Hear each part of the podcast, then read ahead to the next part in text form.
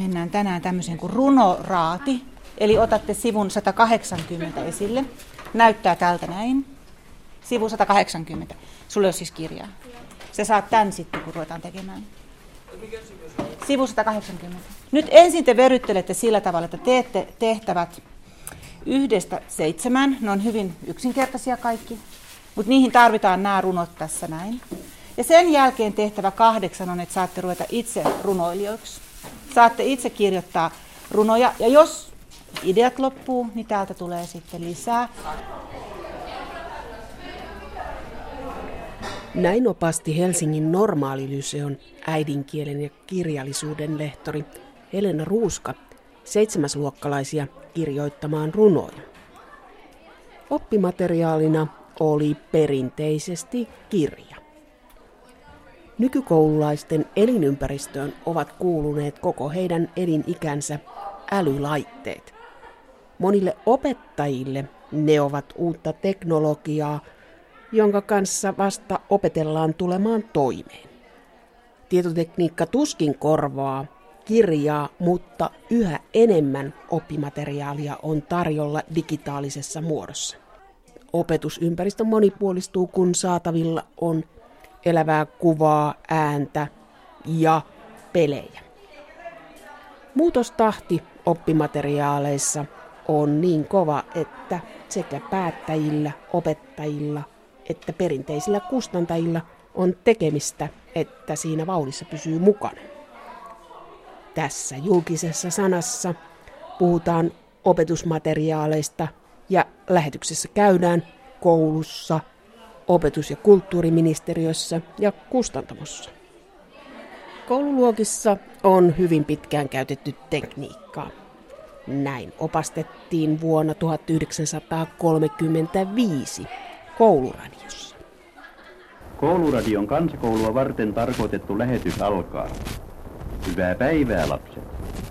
Lääkärisetä tohtori Lauri Tanner antaa teille nyt kesäurheilu- ja ulkoiluohjeita. Kuunnelkaahan tarkkaavina lääkäriseden antamia neuvoja. Kouluradio sitä puolestaan toivoo, että te tytöt ja pojat koetatte noudattaa lääkärisydän neuvoja. Eräästä tärkeästä seikasta haluan teille erikoisesti huomauttaa. Älkää pojat, ituskin tytöt, tytöille tarvitseekaan tästä huomauttaa. Tarkkuusheittoja ne kohdistako puhelin- tai sähköjohtojen pylväseristimiin. Älkääkä muutakaan ilkivaltaa harjoittako. Opetus- ja kulttuuriministeriön kehityspäällikkö Jarkko Moilanen. Olet työksesi miettinyt tätä digitalisaatiota oppimateriaaleissa ja koulussa ja syksyllä lanseerattiin semmoinen kuin EduCloud, pilvipalvelu, johon tulee oppimateriaalia. Mitä tämä käytännössä tarkoittaa?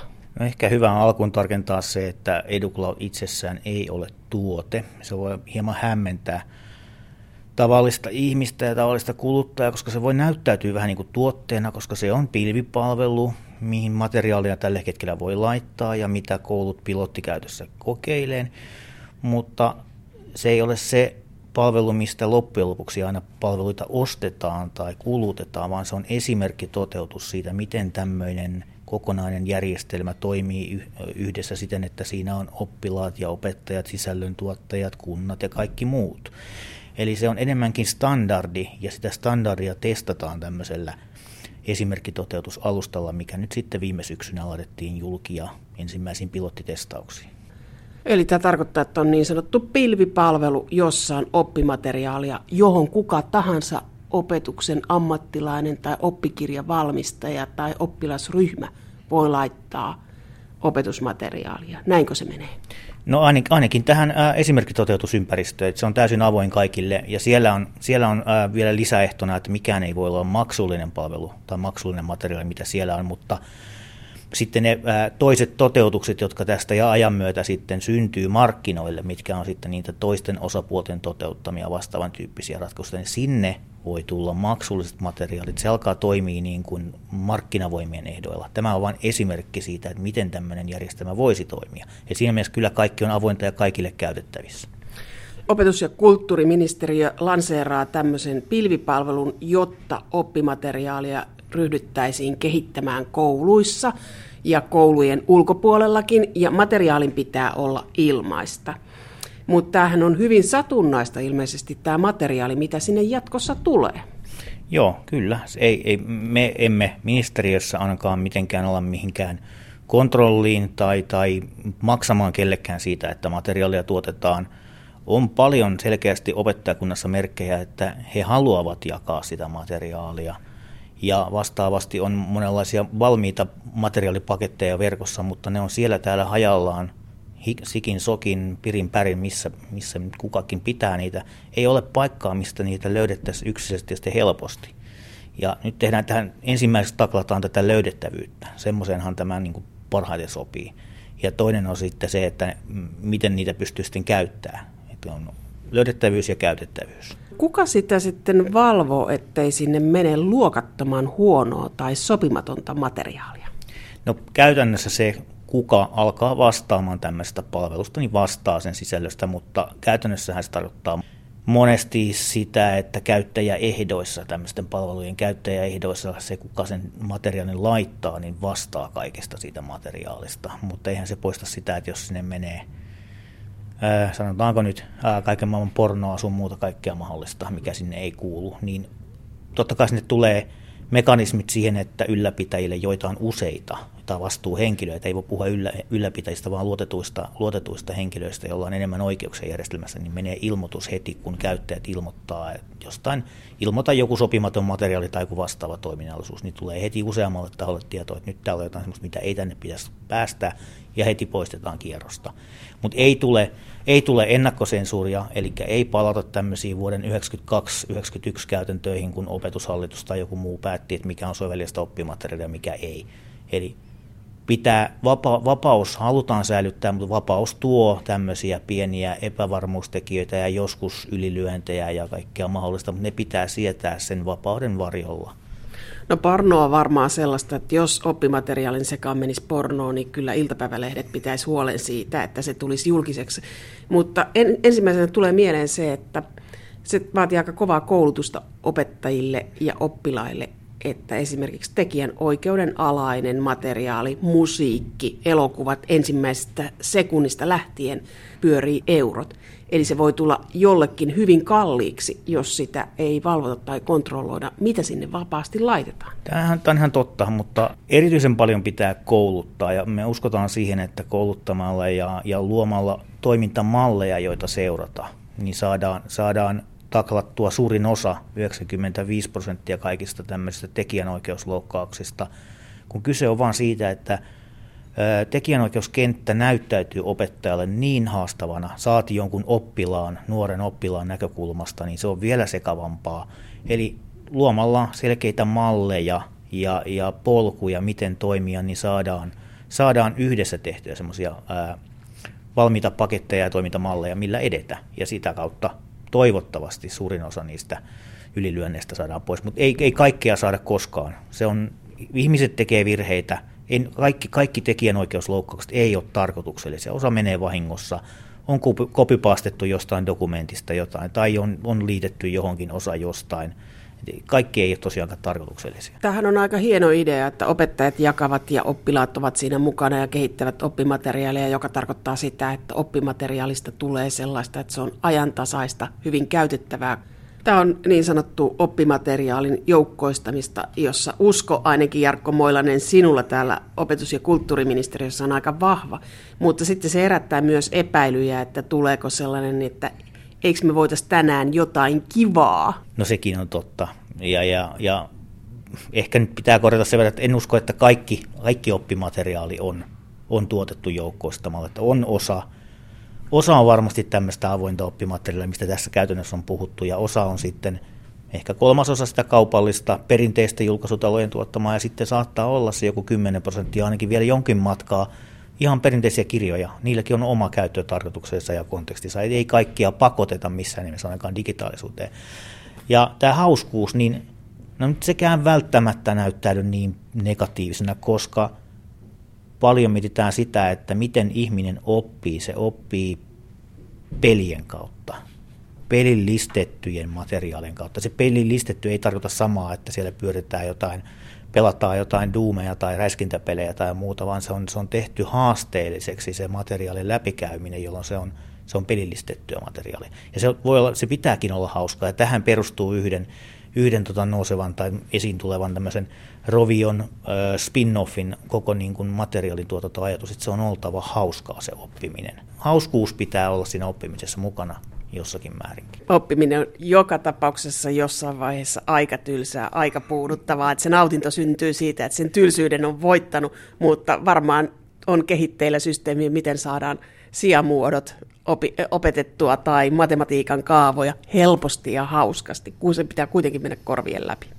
No tämä on ihan totta, totta että tota, ja, ja se hauskuus on ainakin omalla kokemuksella se oivallus, mikä syntyy sitten vähän ajan päästä se ei synny siellä oppitunnella tai, tai myöhemmin sitten yliopistossa luennoilla tai jossain muussa. Sitten kun sen soveltaa johonkin sen tiedon ja oivaltaa, että hei nyt mä ymmärsin tämän jutun ja, ja vielä parempi, että mä voin opettaa te jollekin toiselle, niin se on se niin kuin ilon tunne ainakin itselle ollut ja monelle muullekin se jakamisen kautta saatu juttu ja sieltä se tulee se ilo. Mutta että Joo, ei, ei se opiskelu mihinkään muutu. Että kyllä se sitä pakertamista tulee ole edelleenkin, mutta että jos saataisiin sitä monimuotoisuutta ja joillekin sopii tietynlainen työskentely ja toisille toisenlainen, niin tätä ehkä jotenkin viedä eteenpäin. Että ei, ei kaikkia pakoteta samaan muottiin missä tapauksessa opiskelemaan. Ja toisaalta, jos sitä materiaalia tuottaa useammat tahot, niin silloin se ei ole sen yhden opettajan niin harteilla siinä yhtenä viikonloppuna tuottaa maanantaiksi 15 tai viittä erilaista materiaalia, kun siellä luokassa on viittä erilaista oppijaa, niin, niin saataisiin sitä jaettua sitä taakkaa ja vietyä yhdessä eteenpäin sitä koulutusta. Jarkko Moilanen, kun olet työksesi miettinyt tätä oppimateriaalituotantoa ja digitaalisuutta ja miten oppimateriaalit toimivat kouluissa, niin millainen tilanne suomalaisissa kouluissa on? On väitetty, että tämä teknologian kehittynyt maa on oppimateriaalituotannon osalta melkeinpä kehitysmaa. Osissa, osissa kouluja kyllä. Osa, osat kouluista hyödyntää digitaalisia oppimisympäristöjä sitä kautta digitaalista oppimateriaalia aika paljonkin. Mutta sitten on, sit on paikkakuntia, jossa se ei ole mahdollista vielä syystä tai toisesta. Ja, ja siitä voi olla semmoiset, että koulujen langattomat verkot on esimerkiksi siinä kunnossa vielä joillakin paikkakunnilla, että et, et ei pystytä edes käyttämään. Vaikka se materiaali olisikin siellä jossakin palvelimella kaikkien oppilaiden käytössä, niin tietoverkot ei vielä paikallisesti ole sillä tasolla kaikilla, kaikilla että tota, pystyttäisiin käyttämään.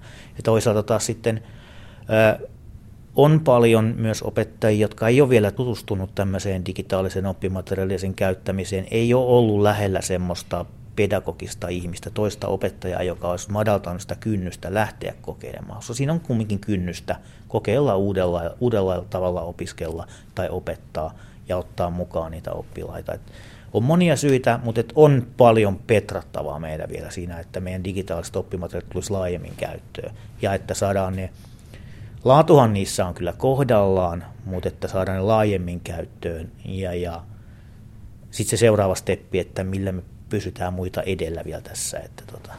Ja tässä auttaa, tässä auttaa, tässä auttaa tämmöinen kansainvälinen yhteistyö ja se, että muun muassa Viron kanssa lähdetään nyt jumppaamaan yhdessä, että mitä tämä tarkoittaa oppimateriaalina. Enem, enemmän se haaste on nyt saada sen oppimateriaali käyttö ja, ja siihen on just tämä löydettävyys ja, ja sen, sen edesauttaminen ja sitä kautta sen leviämisen edesauttaminen. Mutta, ja tämä, toisaalta tämä taas ryö, ää, ruokkii sitä niin kuin markkinoiden kasvamista, sit kun sitä onkin saatavilla, on nähtävillä ja sitä voi opettajat ja oppilaat käydä peukuttamassa tai kommentoimassa, kertomassa mikä siinä on hyvää, mikä on huonoa, niin se on suoraa signaalia taas muille, että missä on markkinarakoa, tehdä jotain uutta tai mennä paremmaksi. Idols-äänestys oppimateriaaleista tulevaisuudessa.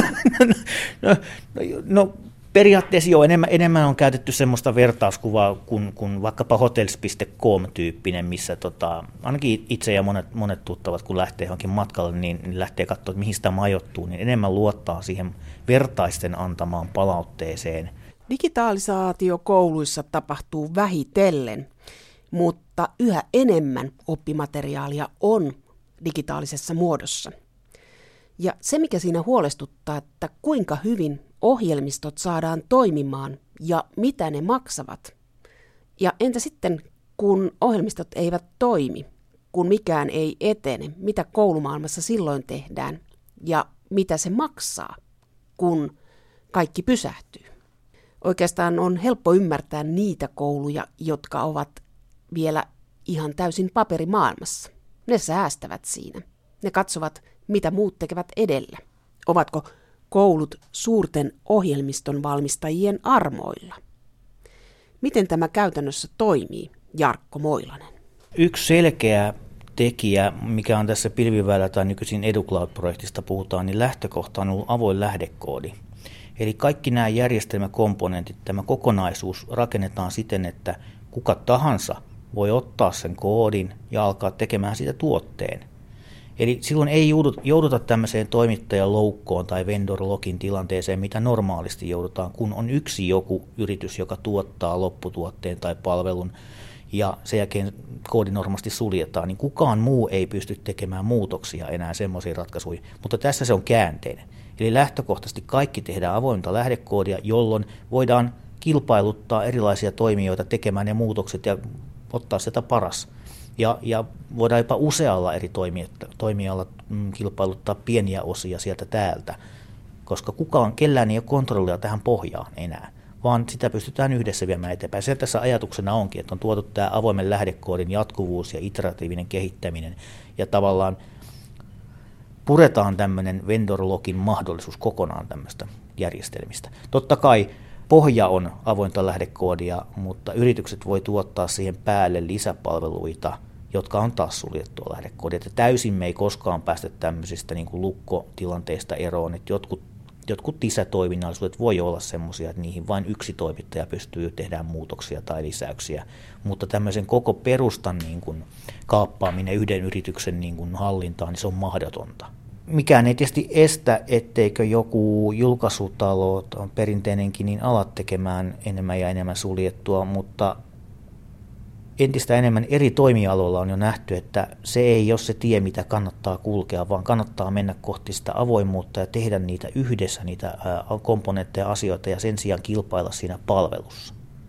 Eli pois sieltä lisenssiajattelusta, mikä on ollut sitä 90-luvun juttua, ostettiin Office-lisenssiä ja kaikkea mahdollista, niin mennään siihen, että ostetaan se, se ää, palveluna, eli sieltä verkosta. Tätähän se pilvi on juuri tuomassa tätä muutosta, että siirrytään pois sieltä ostetuista lisensseistä sinne ostettuun palveluun. Tämä on aika huojentava tieto sillä, jos ajattelee, että nopeimmillaan, kun ostat jonkun ohjelman, jonkun paketin tietokoneelle, niin se saattaa olla kolmen vuoden päästä, että sulle tulee ruudulle ilmoitus, että jos et nyt vilauta luottokorttia, niin tämä ei enää toimi.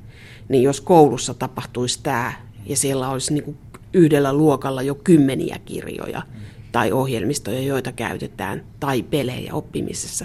Se olisi ihan katastrofaalista. Se olisi rahasampo ohjelmiston valmistajille. Kyllä, ja toisaalta taas toinen, toinen työkalu, millä tätä äh, lähdetään taklaamaan, on, on juuri tämä, että tehdään standardia eikä sitä yhtä tuotetta, vaan nyt tehdään se äh, sovittu tapa mitä sitten levitetään ympäri Suomeen ja Eurooppaan, että miten tämmöiset järjestelmät ja rajapinnat ja kaikki toimii, jotta sitten jos joku tekee sen tempun, että sulkee jonkun osa-alueen, niin jollain muulla on se tieto jo, että miten se pitää tehdä, jotta se toimii taas ja silloin kilpailija tulee markkinoille taas uusi ja uusi ja uusi ja uusi.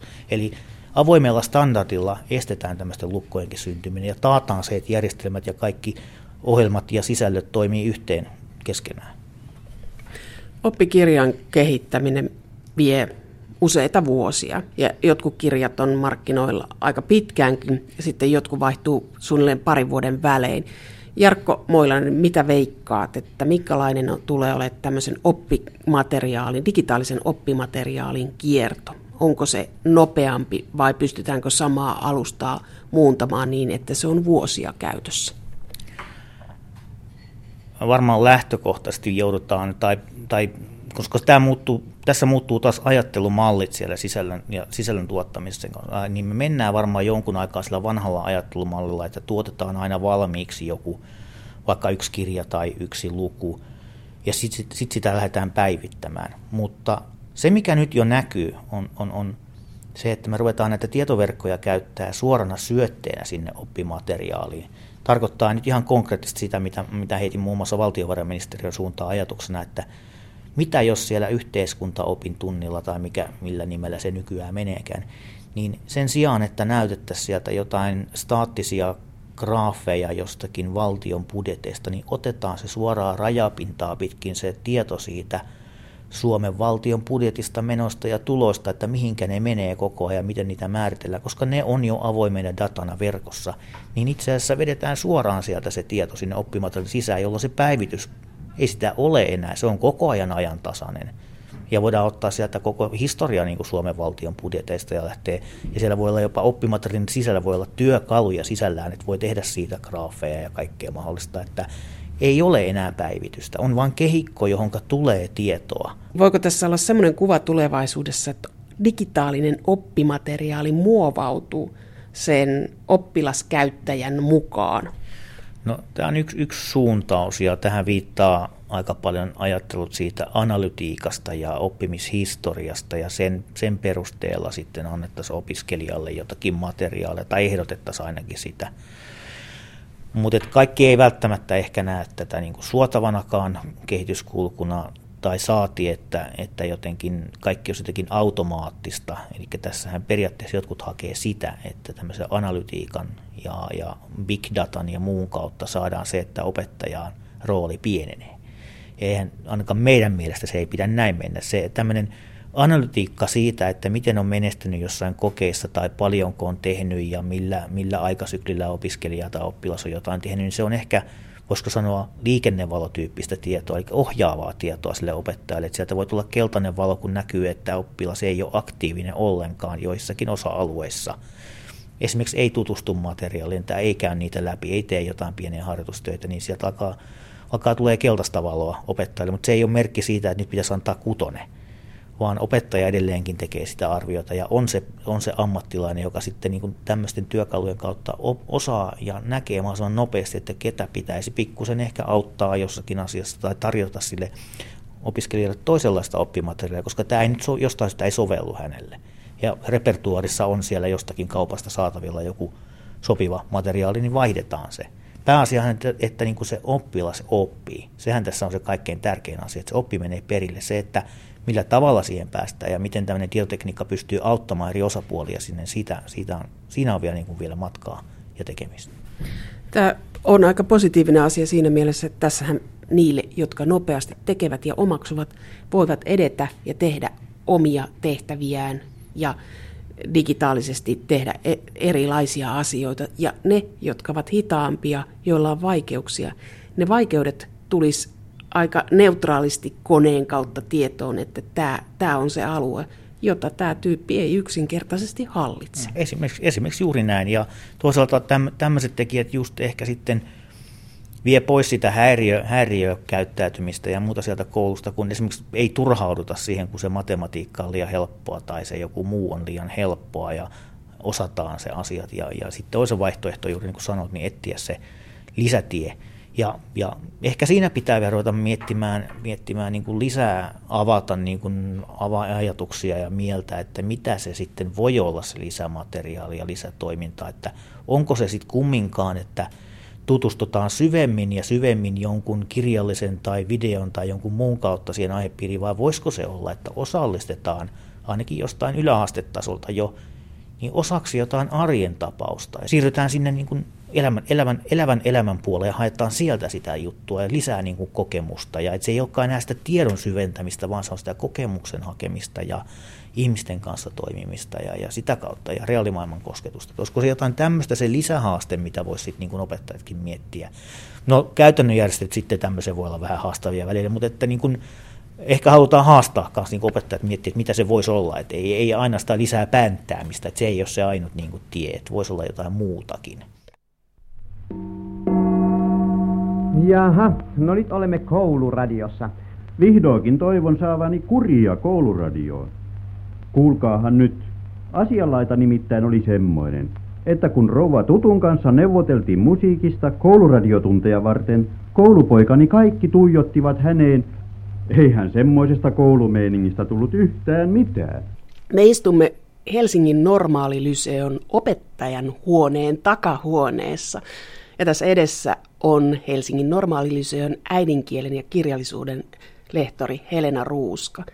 Helena, minkälaista oppimateriaalia sinä käytät? Oppikirjaa sekä lukiossa että peruskoulun puolella. Käytät kirjaa. Käytän kirjaa nimenomaan, koska se on erittäin hyvä lähtökohta moneen. Me tot, totta kai käytämme myös nettiä, me käytämme koneita, me kirjoitamme koneilla tai tekstinkäsittelyohjelmaa käyttäen. Me haemme tietoja netistä, erilaisista tietolähteistä, mutta se kirja on ikään kuin tämmöinen paalupaikka, mistä lähdetään ja mihin palataan. Siellä on harjoitukset, siellä on perusasiat, perustekstit ja sitten lähdetään tiedon etsintäreissuille muihin lähteisiin. Sen käyttöliittymä on ihan ehdoton, eli, eli tota, se on aina saatavilla, nopeasti avattavissa, kaikille aukeaa samanlaisena. Mutta eikö tämä vähän vanhakantaista maailmaa vielä, että, että vain kirja on se? No se on vanhakantaista siihen asti, kunnes tulee niin hyvä tällainen alusta ja tällainen, tällainen mihin voidaan sitten kaikki koota, niin, niin tekstit kuin, kuin tehtävät harjoitukset, kuvat, kaikki videot, kaikki mahdollinen sitten oppimateriaali, kun, kun sitä lähdetään rakentamaan eri tavalla kuin nyt, mitä tämä perinteinen kirjamaailma on ollut. Meillä on lukiossa käytössä alusta, ja, ja sitäkin käytämme, mutta vielä niin kuitenkin lähdemme siitä kirjasta liikkeelle. Mutta totta kai tämä muuttuu, mutta ennen kuin käyttöliittymät on niin hyviä, niin, niin niitä ei kannata ihan käyttää sellaisena niin kuin kokonaisvaltaisena. Helena Ruuska, olet tehnyt oppikirjoja, olet vastannut oppikirjojen valmistuksesta, olet ollut kustannuspäällikkönä kustantamossa. Kuinka kauan tuommoinen oppikirjan, esimerkiksi äidinkielen oppikirjan kehitystyö kestää? No se kestää noin kolme vuotta, että sanotaan, että pari vuotta ensin sitä niin kuin rakennetaan tai luodaan idea ja sitten, sitten luodaan tämmöinen punainen lanka ja, ja lähdetään sitä sitten ihan kirjoittamaankin. Ja sitten noin vuosi menee ehkä sitten kustantamossa niin kuin tänne toimittamisen ja ja taittamisen ja kaiken, kaiken tällaisen sitten sen niin kuin kirjaksi saattamisen kanssa. Mutta pari vuotta siellä on kehitystyötä alussa. Ja toki sitten seuraavat osat tulee nopeammin, että voi sanoa, että vuosi per kirja. Mutta kun lähdetään uutta sarjaa luomaan, niin kyllä se parin vuoden kehitystyö on takana kirjassa, kun kirjassa oikeastaan oppi, oppiaineestakin riippumatta. Kuinka kauan yksi oppikirja on markkinoilla? Mikä sen elinkaari on? No ne elinkaaretkin on tässä vuosien varrella jotenkin lyhentynyt, että joskus puhuttiin kymmenestä vuodesta, sitten seitsemästä vuodesta, olisiko se nyt viisi vuotta. No jos ajatellaan, että opetussuunnitelma on noin kymmenen, nyt pääsi tulemaan 12 vuotta voimassa, niin periaatteessahan siihen opetussuunnitelmaan tehty oppikirja on ikään kuin käypä kaikki nämä vuodet. Mutta jos ei sitä mitenkään uudisteta, niin kyllä maailma muuttuu sen verran, että moni asia alkaa näyttää vanhalta, jos ajatellaan visuaalisesti, mutta ihan myös niin kuin tietojen kannalta niin, niin uudistusta tarvitaan koko ajan, että riippuu ihan siitä, miten sitä päivitetään, mutta sanotaan ehkä 5-7 vuotta. Katsoin oppimateriaalista käytävää keskustelua netissä, niin siellä oli hyvin innokkaita opettajia, jotka oli valmiita tekemään oppimateriaalia, joka jaetaan toisille pilvessä, pilvipalvelun kautta, että opettajat tekevät itse materiaalia, joka on hyvin ajankohtaista. Mitä mieltä olet tästä?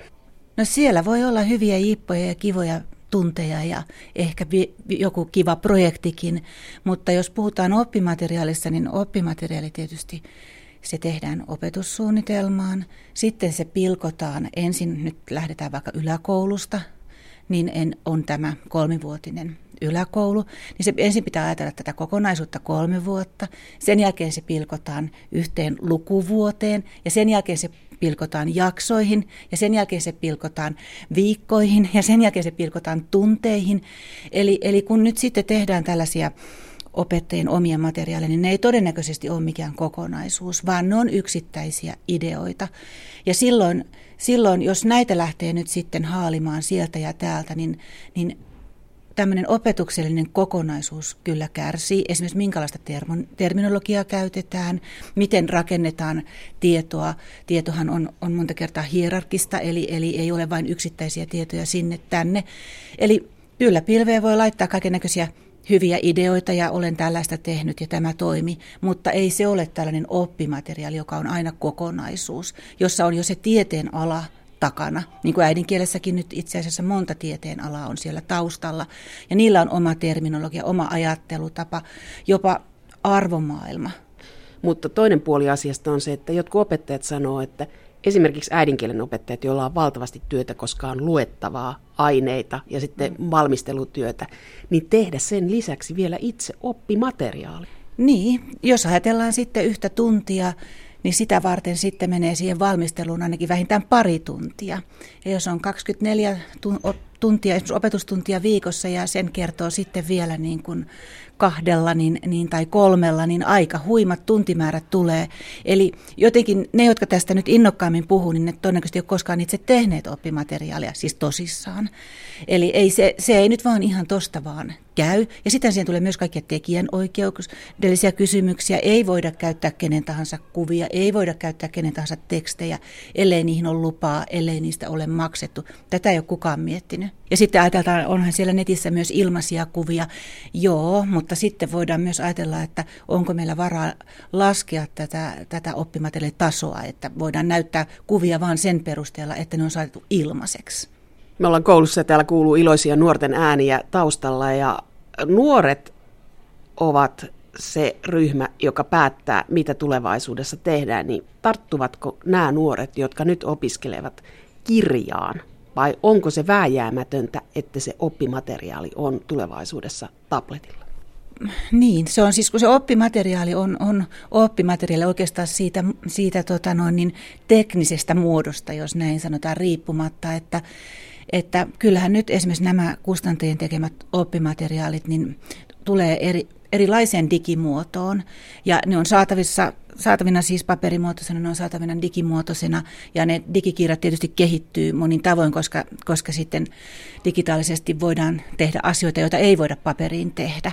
Eli totta kai mennään kohti tämmöistä digitaalista maailmaa, sähköistä maailmaa, mutta siis kyse on oikeastaan siitä, että mitä se sitten sisältää. Ei niinkään se, että, että, että missä muodossa se on, että mitä sinne sitten on kirjoitettu tai tehty, laitettu, muokattu.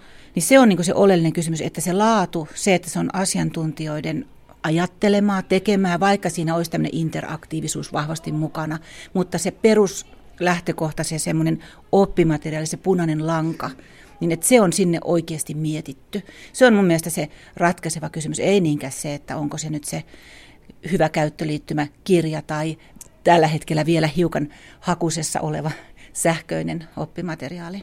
Lehtori Elena Ruuska, mitä ennustat? Kumpaa on viiden vuoden päästä enemmän kouluissa, kirjoja vai tabletteja? No sä et kysynyt, että, että tota, no, niin kannettavia tietokoneita, koska mä uskon enemmän jotenkin niihin niin kuin tässä opetuskäytössä kuin näihin tabletteihin. Koska totta kai niiltä samalla lailla voi lukea tekstit ja, ja ennen kaikkea niillä voi kirjoittaa ja työskennellä eri tavalla kuin, kuin sitten näillä tableteilla. Tai tietysti tabletit, tabletitkin kehittyvät ja, ja ehkä sieltä löytyy sellaisia asioita, mitä nyt en osaa kuvitellakaan. Mutta mä ainakin huomaan, että meidän lukiolaiset käyttää mielellään, heillä on siis kaikilla tällaiset kannettavat, niin, niin kirjoittaminen sujuu esimerkiksi niiden kanssa tosi hyvin tiedon etsintä, ja se tuntuu kauhean luontevalta. Tabletteja on käyttänyt ihan muutaman kerran, mutta tota no, niin en mä huomannut mitään lisäarvoa siihen, että mikä ei sitten olisi toiminut yhdistelmällä oppikirja ja kännykkä, tai sitten yhdistelmällä oppikirja ja kannettava tietokone. Eli nykylukiolaiselta edellytetään, että vanhemmat hankkivat kannettavan. Joo, meillä on sillä tavalla ainakin nyt lukion ykköset, jotka aloitti nyt 2014, niin heillä on kaikilla kannettavat. Tulevaisuudessa siis pikkukoululainen, kun hän menee ekaluokalle, niin hän saa käteensä joko kannettavan tai sitten tabletin, jonka koulu hankkii. No ilmeisesti, jos sitten näin halutaan, niin tähän, tähän se vääjäämättä menee. Mutta mä en silti usko, että, että niin kuin paperikirjoistakaan ihan tyystin luovutaan. Ja juuri sen takia, että se on, on niin äärettömän helppo. Ja ehkä pienten lasten kanssa nimenomaan, siis jos puhutaan tämmöisistä niin kuin ekaluokkalaisista. Että niin kuin, se joko tai asettelu ehkä on vähän sellainen niin kuin niin kuin väkinäinen, koska myös sitten sen, sen koulun toiminnan pitäisi saada säädellä sitä, että mikä tuntuu hyvältä helpolta.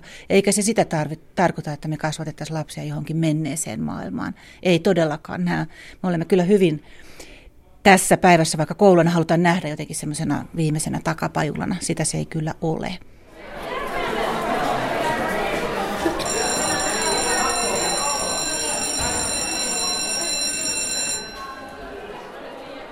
Otavan oppikirjamateriaalin yksikön kustannusjohtaja Teuvo Sankila. Kun oppimateriaalista tulee digitaalista, niin mitä vaateita se asettaa kustantajalle? Kustantajan rooli on muuttunut valtavasti viime vuosina. Et aikaisemmin, kun myytiin kirjoja, pelkästään kirjoja ja kappaleet toimitettiin kouluun ja se oli siellä ajoissa, niin kaikki oli hyvin. Nyt tilanne on sen kaltainen, että kun meillä on näitä sähköisiä palveluita, sähköisiä oppimateriaaleja, se käyttö alkaa elokuussa, niin sen jälkeen sen palvelun pitää toimia 24-7. Et meistä on tullut myös teknologinen asiakaspalvelija, että se ei enää riitä, että hoidetaan vain kappalekauppaa. Eli täällä vastaa joku puhelimen Otavan asiakaspalvelu digipuolella, miten voin auttaa, mikä on vika. Ja siellä joku pikku Jasmin on vähän tökkinyt konetta väärin, niin te täällä selvittelette. Niin, näin tässä voi käydä, mutta kyllähän meidän niin kuin yhteydenotot, joita asiakaspalveluun tulee, niin koskee yhä enemmän tekniikkaa. Ja, ja vielä sen käyttäjän kannalta, niin yleensä kun meidän tuotteita on käytössä tai kenen tahansa tuotteita, ja siinä on joku ongelma, niin harvoin sitä etsitään jostain lähempää, vaan se ensimmäisenä soitetaan palvelun tarjoajalle ja, tai sisällön tarjoajalle epäillä, että vika olisi siellä. Tämä on ihan uutta, että kustantamossa on tekninen tuki. Joo, meillä on oltava. Meillä ei ole täysin semmoista aukotonta teknistä tukea vielä, että voi soittaa ja kysyä mitä vaan maa ja taivaan väliltä, mutta valtaosa asiakaspalvelun kysymyksistä on semmoisia, että niihin liittyy myös teknologinen osaaminen. Montako nimikettä, paperisia kirjoja teillä ilmestyy vuosittain? Meillä, meillä on saatavana tällä hetkellä, jos ajatellaan noita kokonaistuotemäärää, johon kuuluu paperiset ja digitaaliset, niin yli 3000 kappaletta. Mutta jos ajatellaan vuosittain ilmestyviä uutuuksia, niin siellä puhutaan jostain 150 tällä hetkellä. Paljonko teillä on digitaalisia oppimateriaaleja tällä hetkellä? No, digitaalisten oppimateriaalien osalta lukiossa – Meillä on lähes kaikkiin pakollisiin kurssiin materiaali saatavana myös digitaalisena. Opettajille tarkoitetusta, eli tämmöisiä opetusaineistoja, niin yli 90 prosenttiin aineista on saatavana digitaaliset opetusaineistot. Ja sitten jos ajatellaan perusopetuksen digitaalisia kirjoja, niin siellä ollaan alkuvaiheella, eli siellä on joihinkin oppiaineisiin saatavana digitaaliset materiaalit oppilaille te elätte sellaista aikakautta, että te teette kaiken kahteen kertaan ja varmasti vielä pitkälti tulevaisuudessa sekä paperina että digitaalisena. Näin, näin se menee. Mutta sitten seuraava kysymys on se, että kun oppimateriaalia tuotetaan, niin ollaanko sitten suurten ohjelmistovalmistajien ehdoilla? Miten tässä toimitaan? Hyvä kysymys. Mä niin kuin näkisin, että et tietysti meillä suomalaisilla toimijoilla on se etupuolellamme, että me kuitenkin vastataan niistä palveluista täällä Suomessa, että, että silloin me tiedetään ainakin, mitä sille aineistolle tapahtuu. Ja ehkä mä tähän niin kuin kiinnittäisinkin huomioon, että kouluissa joudutaan enemmän ja enemmän ottamaan kantaa siihen, että kuka sen tiedon tallentaa, mihin se tallennetaan ja mikä on sitten tämä yksilön suoja. Et tähän kohtaan on ehkä hyvä mainita, että Suomessa on meneillään hanke, tämmöinen EduCloud Alliancen organisoima tai, tai eteenpäin viemä, jossa pyritään löytämään yhtä yksittäistä tunnistamista, eli single sign-onia per oppilas, ja silloin me voitaisiin helpottaa sitä oppilaan kirjautumista niihin palveluihin, joita hän käyttää. Oppikirjakustantajan kannalta tai oppimateriaalikustantajan kannalta, niin kuin Otavakin on, niin meille on tietysti tosi tärkeää se, että niitä materiaaleja tekee opettajat.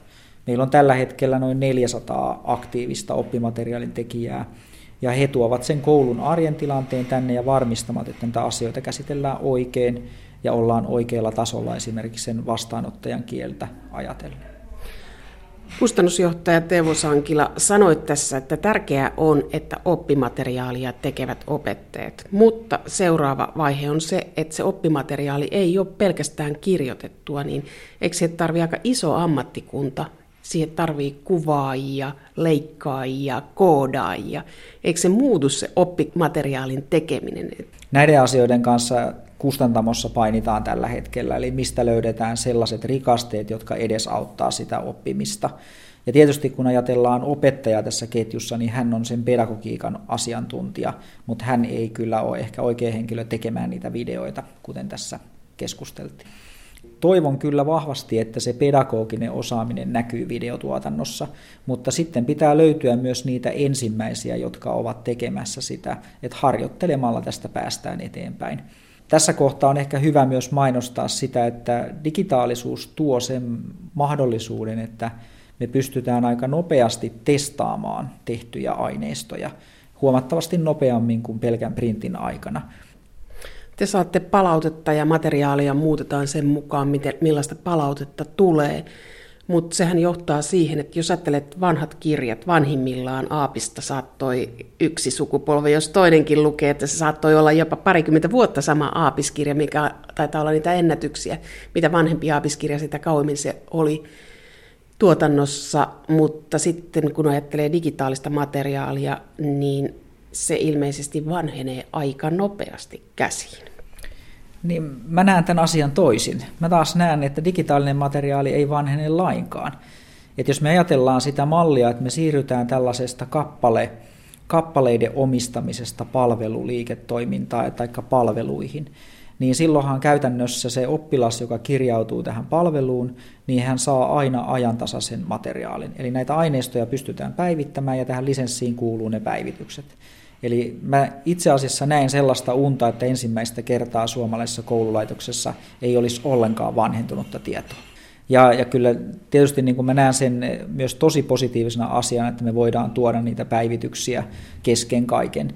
Et vaikka nyt ajattelee yhteiskuntaoppia ja tänä keväänäkin lähestyviä vaaleja, niin onhan se mukavampi tutkia siellä tunnilla sitten niitä sen vuoden tuloksia kuin vaan pelkästään vanhoja aikaisempien vuosien tuloksia.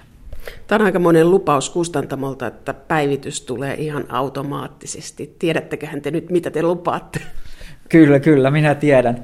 Sama, sama ajatushan meillä pitää olla, että kun me tuodaan niitä materiaaleja ja silloin kun tulee sisältöön muutoksia, niin ne kuuluu siihen hintaan. Oppikirjat on ollut kansallista aineistoa alusta loppuun. Suomalaisten tekijöiden, kuvaajien, kirjoittajien sisältö on kansallista. Niin miten oppikirjatuotannossa tulevaisuudessa, kuinka kansainvälistä se tulee olemaan? Käytetäänkö graafikoita, jotka ovat monikansallisia? Tehdäänkö Kiinassa sivuja e, ensimmäisen luokan materiaaliin? No kyllä näin otavalaisena sanon, että me pysytään hyvin vahvasti suomalaisena sisällöntuottajatalona. että me kyllä nähdään, että, että opetukseen liittyy vahvasti aina kulttuuri, ja kulttuurista kasvaa sitten myös sitä sisältöä ja se on hyvä pitää niin.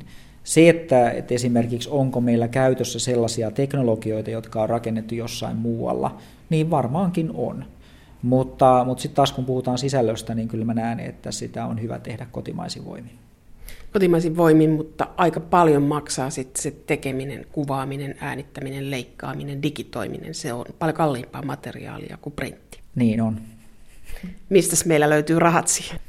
Se on, se on sitten hyvä kysymys, että, että meidähän täytyy koko ajan niin kuin koittaa rakentaa sellaista mallia, että me pystytään tuottamaan niitä niin kuin järkeviin kokonaiskustannuksiin. Et muutenhan tästä tulee tosi haasteellista. Mutta sitä ehkä kuvastaa se, että jos miettii tällä hetkellä meidän tekemistä, niin vaikka valtaosa myydyistä tuotteista on vielä painettuja oppimateriaalien osalta, niin kehityskustannuksista reilusti yli puolet menee digitaalisen materiaalin kehittämiseen. Eli kyllä niin kuin se investointi siihen tulevaisuuteen on vaan tehtävä. Opettajat laittavat omaa materiaalia pilvipalveluun, EduCloudiin ja sieltä saa ilmaista materiaalia. Niin eikö se lohkaise jonkun osan kustantajien euroista? Niin, sitä on vaikea arvioida, mutta totta kai kun, kun lisää tulee kilpailua, niin se vaikuttaa niin kuin moneen asiaan siihen, että miten liikevaihto jakautuu, mutta tietysti myös siihen, että, että laadukkaat tuotteet erottuu joukosta ja niitä käytetään. Et mehän uskotaan vapaaseen kilpailuun ja silloin meidän pitää myös pärjätä siinä, että siihen tämä menee. Niin siihen kohtaan tekisi mieli sanoa, että mä todella toivon, että opettajan aikaa voitaisiin käyttää enemmänkin siihen oppilaiden kohtaamiseen siellä luokkatilanteessa – ja jos se esimerkiksi menee niin, että, että opettajan aika menee oppimateriaalin tekemiseen eikä siihen opetustehtävään, niin silloin ehkä ollaan menty väärään paikkaan.